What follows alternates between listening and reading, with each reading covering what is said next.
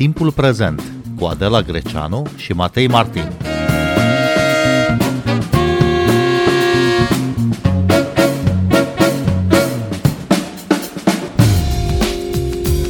Ce se mai întâmplă cu clădirile de patrimoniu din București? Știm care și câte sunt? În ce stare se află și de ce intervenții ar avea nevoie? Bine v-am găsit! Noi suntem Adela Greceanu și Matei Martin și invitatul nostru este Alberto Groșescu, director executiv Arcen, asociația care a inițiat Catalog București, un proiect de inventariere a patrimoniului arhitectural din zonele construite protejate ale capitalei. Bun venit la Radio România Cultural, Alberto Groșescu! Bună ziua, mulțumesc pentru invitație! Mai întâi, ce fel de clădiri se încadrează la categoria patrimoniu?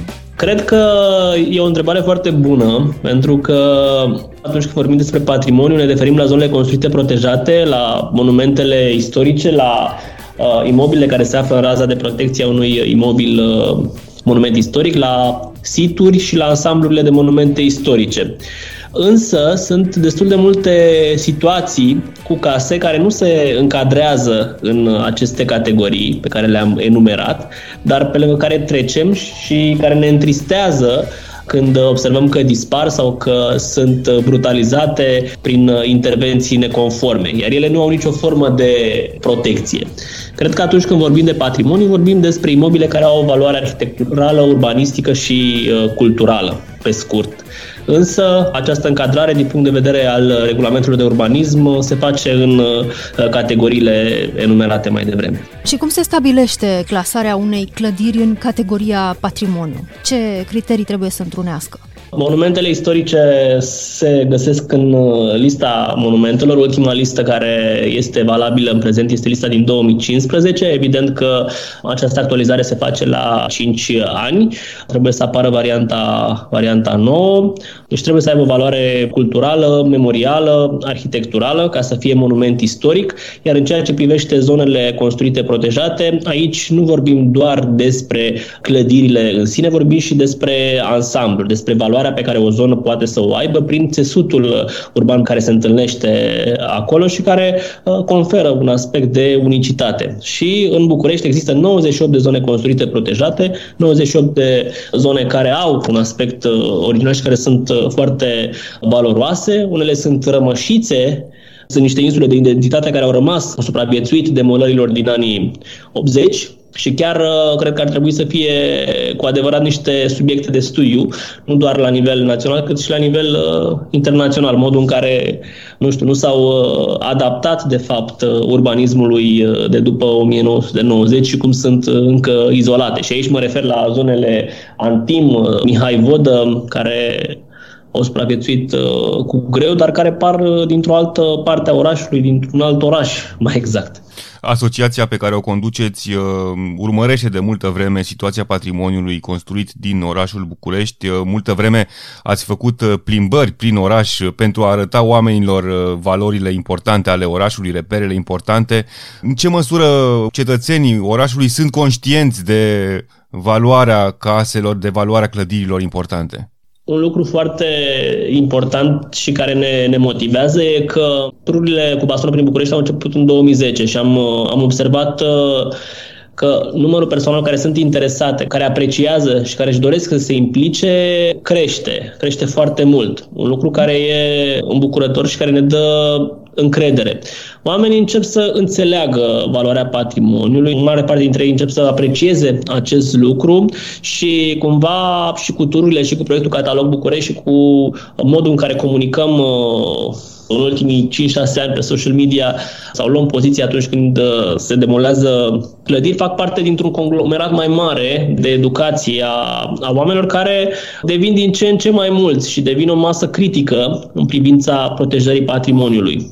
Și cred că acest lucru se poate și ceea ce încercăm noi să facem și să demonstrăm e, noi nu milităm pentru ca orașul să rămână în felul în care e, cu foarte multe imobile care se află în stare de colaps sau care uh, sunt total insalubre și degradate. E important să existe un echilibru între dezvoltarea orașului și uh, conservarea patrimoniului și ceea ce vedem cu ochii noștri este că de multe ori pot exista amândouă, iar beneficiarii, proprietarii nu fac cele mai inspirate alegeri. Iar evident, aceste alegeri sunt în defavoarea patrimoniului și în defavoarea peisajului urban. Iar acesta este mesajul și, de fapt, scopul principal al proiectului, proiectelor noastre și mesajul pe care vrem să-l transmitem oamenilor. Tocmai aici este partea cea mai sensibilă în găsirea unui echilibru.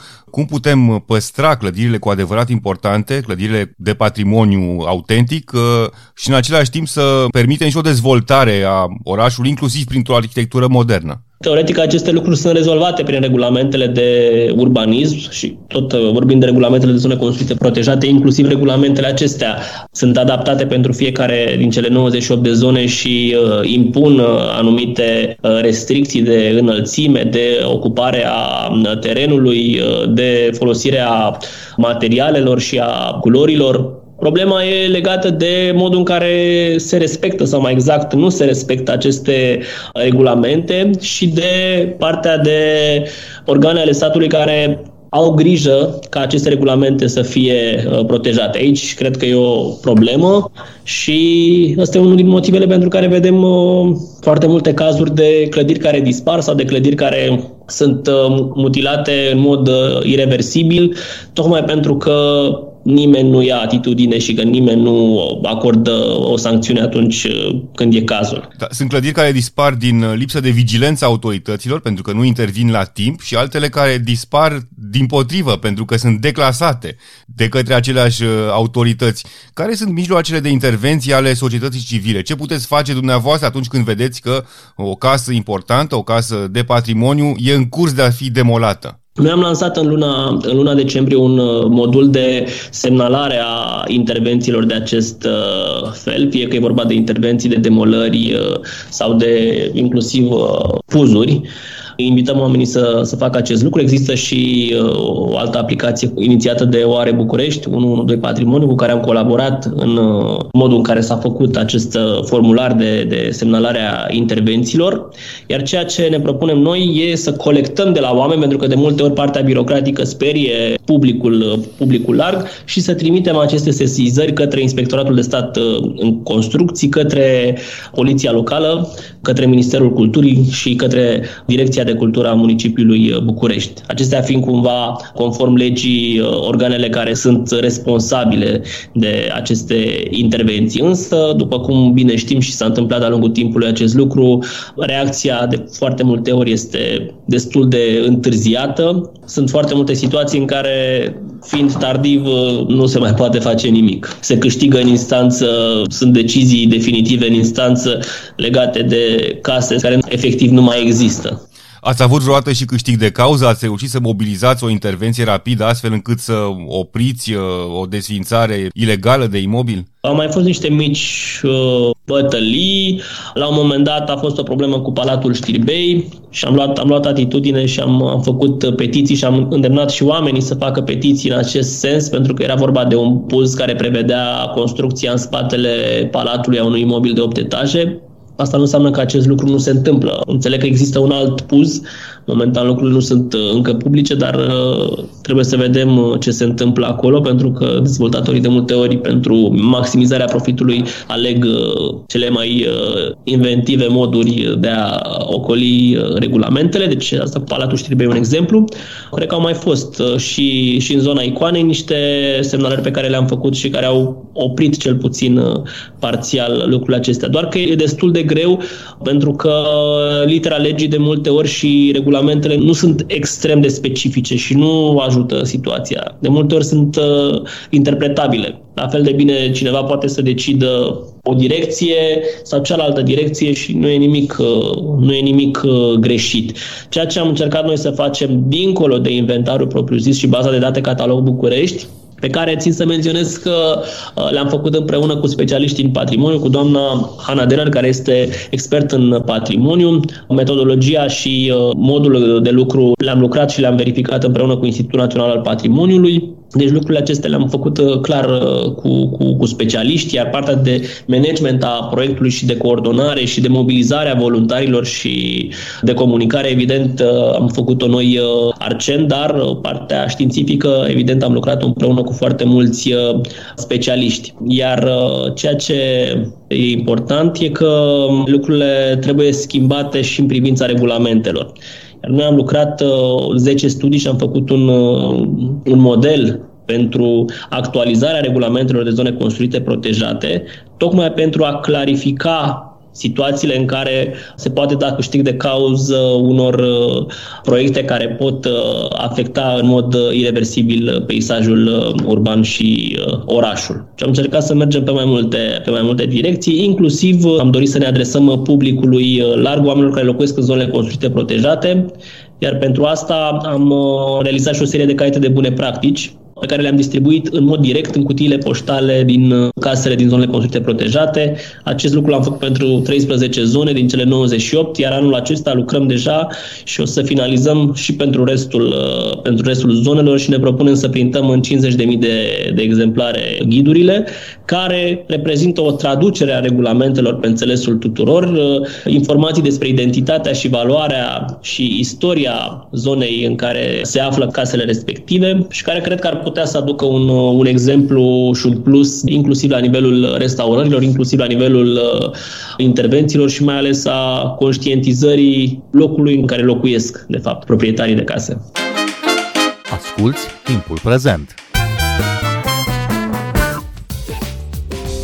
Timpul prezent e un talk show zilnic despre politică, societate și cultură difuzat la Radio România Cultural. Ne puteți asculta pe Apple Podcasts, Google Podcasts, Castbox, Spotify și altele.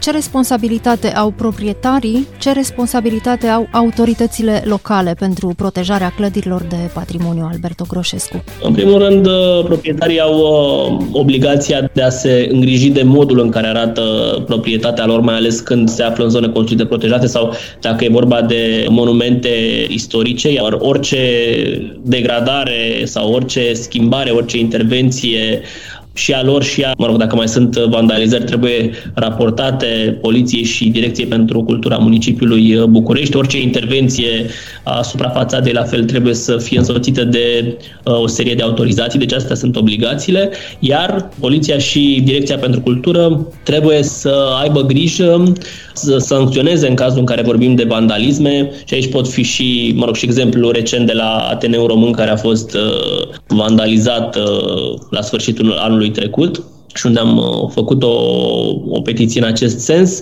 Deci poliția trebuie să, trebuie să ia act de aceste lucruri, dar proprietarii trebuie să anunțe cumva dacă sunt uh, situații și să sancționeze atunci când nu se respectă aceste regulamente care, într-un fel, perturbă peisajul și uh, imaginea orașului și mai ales că vorbim de monumente istorice, provoacă deteriorări irreversibile ale patrimoniului. Multe dintre aceste clădiri de patrimoniu sunt uh, și vulnerabile la seism. De ani de zile vorbim uh, despre faptul că ar trebui consolidate. Cum se explică situația în care au ajuns multe dintre aceste clădiri? Situația e foarte simplă și se rezumă într-un singur cuvânt, inacțiune. Despre asta e vorba. Așa cum, uh, cum ați spus, uh, vorbim de foarte mulți ani de acest lucru. În luna martie, pe 4 martie, când uh, se fac 45 de ani de la cutremurul din 1977, o să vorbim din, din nou. Acțiunile efective sunt foarte puține. E adevărat și nu trebuie să ignorăm un lucru, pentru că e ușor să spunem că nu se face nimic, însă și dificultatea de a consolida aceste clădiri și nu doar de a le restaura, e, e foarte mare. Adică costurile sunt foarte mari, forța de muncă necesară și specialiștii care ar trebui să facă acest uh, lucru sunt uh, puțini. Există această comparație a Bucureștiului cu, cu Oradea. La Oradea sunt mai puține clădiri cu risc seismic, care nu presupun uh, consolidare, presupun doar restaurarea fațadei, iar aceste costuri sunt și de 10 ori mai, mai mici față de București. Deci costurile foarte ridicate sunt o problemă foarte mare și resursele, și mă refer și la resursele umane ale specialiștilor care să restaureze clădirile sunt uh, limitate. Ce am făcut noi pe lângă lista oficială, mă aparea pe harta catalog București a listei oficiale a imobilelor cu risc seismic, a fost să identificăm în zonele construite protejate și imobilele care au fisuri seismice, care sunt uh, mai vechi de 45 de ani, și care au uh, fisuri seismice și sunt mai înalte de, de 5 etaje și care prezintă un grad de vulnerabilitate ridicat, chiar dacă ele nu au o expertiză tehnică. Sunt destul de puține la scara orașului, destul de puține imobile care au expertiză tehnică, deci știm uh, cum se raportează la un eventual cutremur. Faptul că sunt 380 de clădiri în clasa 1 de risc seismic Astea sunt oficial, dar uh, neoficial știm că sunt mai multe. Chiar dacă n-au acea bulină roșie, Chiar vizibilă. Dacă acea bulină roșie, da. Lucrurile trebuie cumva actualizate, însă, după cum spuneam, costurile, costurile sunt foarte, foarte mari și această lipsă de soluții rapide cred că ne-a ținut în ultimii 31 de ani uh, în loc sau cu foarte puțin pași înainte, de fapt. De câțiva ani lucrați la inventarierea patrimoniului construit din zonele istorice ale Bucureștiului prin acest proiect Catalog București. Câte clădiri ați reușit să inventariați până acum? În acest moment, pe site-ul catalogbucurești.info sunt 15.500 uh, de fișe de inventar care au fost făcute pe fiecare corp, pe fiecare construcție, pe fiecare teren viran, pe fiecare șantier de imobil nou sau de imobil uh, clădire veche care a suferit uh, modificări. Deci, practic, am inventariat totul, pentru că uh, regulamentele se aplică, regulamentele de zone construite protejate se aplică inclusiv imobilelor noi și este important ca și imobilele noi, care sunt foarte multe, care se construiesc, să respecte aceste regulamente și cumva să nu schimbe aspectul unei zone istorice. Din estimările noastre vor fi undeva la 18.000 de fișe cu corpuri și terenuri pirane în zonele construite protejate. Fotografiile le-am uh, făcut pentru toate zonele, însă mai sunt de introdus. Am lucrat în această perioadă cu peste 400 de oameni și aici au fost uh, enumăr și arhitecți, și ingineri, și urbaniști, uh, și specialiști, dar și uh, voluntari sau studenți la arhitectură. Anul acesta suntem foarte aproape și uh, o să finalizăm uh, inventarul. Ne propunem chiar să facem și o actualizare a unor zone care au fost uh, inventariate în uh, perioada 2017-2020, pentru că, în mod evident, uh, s-au schimbat destul de multe lucruri în acești trei ani și inclusiv asta dorim să facem într-un raport, să vedem cât de mult s-au schimbat anumite părți din oraș în acești trei ani. Ca să vedem, de fapt, cum evoluează orașul și în ce măsură, de fapt, intervențiile respectă patrimoniul și imaginea urbană maximizarea profitului sau lăcomia dezvoltatorilor imobiliari și a proprietarilor sunt inamicii uh, clădirilor de patrimoniu, spuneați uh, Alberto Groșescu, dar oare cum ar putea deveni uh, o clădire de patrimoniu și o resursă până la urmă sau o, o sursă pentru bunăstare? Din fericire, în ultimii ani, cred că am văzut destul de multe clădiri care au fost restaurate și care au fost puse cumva în circulație. Și, în primul rând, restaurările au fost făcute de privați, care cred că au înțeles și s-au raportat cumva altfel la acest lucru și nu doar la profitul imediat, la investiții pe termen lung. Cumva tendința clădirilor uh, restaurate și care se păstrează și care capătă viață este într-o ușoară creștere. Ne bucură, însă uh, la scară mare tablou și dimensiunea într-adevăr este destul de îngrijorătoare. Însă, cred că, la fel cum am spus la început, uh, se poate, se poate să existe ambele dimensiuni. Adică putem să vorbim și despre conservare, putem vorbi și despre valorificare. Cred că Bucureștiul este capitala europeană care are cel mai mare număr de imobile din centru care nu sunt utilizate sau care sunt parțial utilizate. Un indicator pe care noi l-am, uh, l-am măsurat în uh, inventarul nostru, uitându-ne și la funcțiunile pe care le au clădirile și este îngrijorător. Sunt foarte multe clădiri din centru care stau închise, care nu sunt uh, locuite, partrele la fel. Nu cred că, nu cred că se mai întâlnește în alt centru istoric al capitalelor din uh, Europa. E un lucru foarte straniu, dar care trebuie cumva tradus și în altă direcție, a potențialului care există, ca ele să fie valorificate. Și din punct de vedere al turismului și din punct de vedere al afacerilor uh, locale.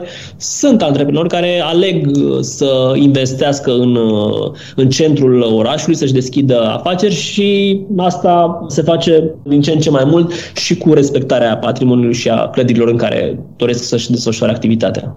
Întrebarea aici ar fi, Alberto Groșescu, dacă nu cumva ar fi și treaba statului să investească în protejarea sau restaurarea acestor imobile de, de patrimoniu, chiar dacă ele sunt în proprietate privată. Da, există de altfel, dar insuficiente resurse și mai greu accesibile. Însă cred că ar trebui plusat cumva în acest sens la nivel de, de cofinanțare, adică la nivelul Bucureștiului uh, există pentru anumite clădiri care îndeplinesc anumite condiții, dacă sunt în clasa 1 de risc uh, seismic, uh, la nivel de consolidare, există programe de finanțare, e discuții și programul municipal de uh, restaurare, se discută, din câte am, am citit, Primăria Capitalei prin PNRR va aloca niște sume importante pentru consolidări și restaurări.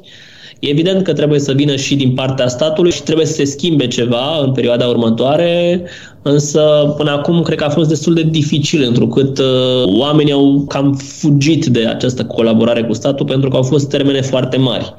E important să existe mai multă fermitate din punctul ăsta de vedere, adică lucrurile ar trebui să se schimbe și să existe această încredere și mai ales uh, o formă viabilă de colaborare între mediul privat și stat. Dar există exemple de bune practici de clădiri istorice consolidate și restaurate exemplar în București, de privați, de stat sau în colaborare? Da, există. Adică, în primul rând, de privați sunt destul de multe. Chiar uh, am fost uh, extrem de surprins să văd pe, pe strada Ile Caragiale o clădire care a fost restaurată, o clădire care nu este spectaculoasă, însă ce, ce mi-a atras atenția e că ea a fost uh, izolată termic și a fost uh, restaurată, cred că undeva prin 2015-2016